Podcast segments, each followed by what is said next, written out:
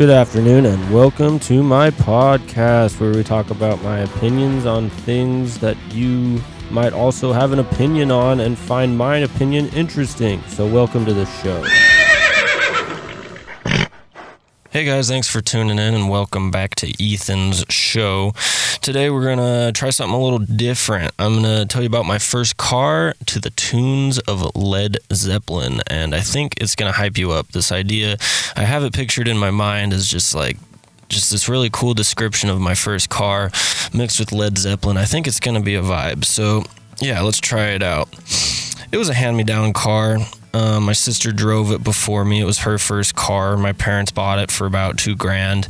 It was a 1997 Honda Civic EX with a stick shift in it. And so it was a fun little, you know, kind of go kart feeling car, and it was super fun.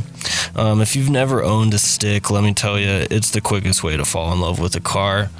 Just you just have to really learn how that vehicle moves and if you're shifting the gears you really you have more of an understanding of cars. Um, in in simple terms, knowing stick shift makes you better than people who don't know stick shift. Let's just put it like that. So yeah, me and my me and that car, we went through everything together, from making out with girls to drifting into the cushion of freshly plowed snow piles to getting it stolen by an actual crackhead. That's a true story. To me, almost killing all the passengers because I hit the In the Air Tonight drum solo way too hard right on the steering wheel. That's also a true story. And finally, to the day that she died on me. That brings me to today's story the time that my car broke on the way to Lake Powell. And as you can probably guess by the title, the setting of this story was somewhere in between St. George and Lake Powell. So this was my fourth year as the owner of this car, of this Honda Civic. It was its 24th year on the road. So it was 2021. It was a 1997 Civic. So it was its 24th year since it was made. And the heat of St. George wasn't too kind to my old Civic. I used to drive it up in the Salt Lake area, which is not nearly as hot as here in St. George. And the climate shift definitely took its toll on the car and she started to get some issues starting around town. And there's a few times i had to give it a few push starts some jump starts you know we messed with the oil. We did all these little jerry rig stuff to a car that we could just tell was gonna die you know? Uh, you could totally see the vultures starting to circle overhead this car and it's too bad and here comes the classic American holiday, the 4th of July. My parents just so happened to buy a boat this year, and we were celebrating over at the good old Lake Powell on their new boat, right? I asked my mom to swing by town and get me when they came down to go to the lake, but that adds a good four hours to her trip. And I begged her, I said, My car's gonna die. It's, it's worth the four hours. We're gonna have a broken car on our hands. And, uh, I think a mix of laziness and not believing her college student son's car expertise just made her make the call like, nope, we're not going to add four hours to her trip. Your car's going to be fine. And she and my stepdad imposed that if it doesn't die in the first 15 minutes of this trip, it'll be fine, right? If your car's going to break down, it's going to happen in the first 15 minutes.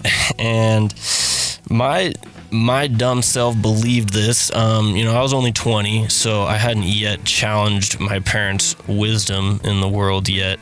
But I think this was probably one of the key markers of like, okay, you got to start making your own decisions, Ethan, because I I did know that the car was going to break. I knew for certain the car was going to break down and I let my parents just you know, just alpha dog me and say, no, this is what you're going to do because the car's fine. But they live on the other side of the state. They have no idea how the car's condition is. And I knew that I was going to break. And, you know, going back, I wish I'd put my foot down a little more. But also, my parents weren't going to listen to me.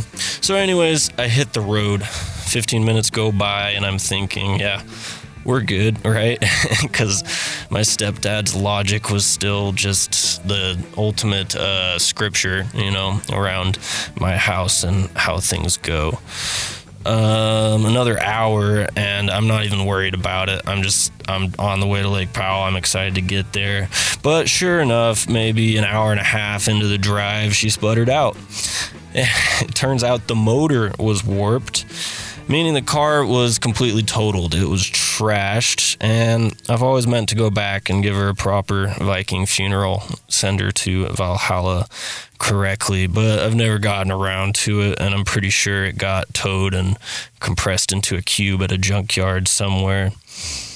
But yeah, that's how my car died. And what happened to me? I had to wait on the side of the road for three hours until my brother, who was already on his way down, could just swing by and pick me up.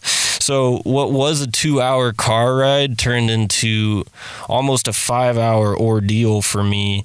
And my car was now destroyed. My parents felt so bad they found me a new car in less than a month. So, the moral of the story is it's okay to be reckless if you have the financial backing. Thank you very much for listening, and this has been a great time with you guys. Bye.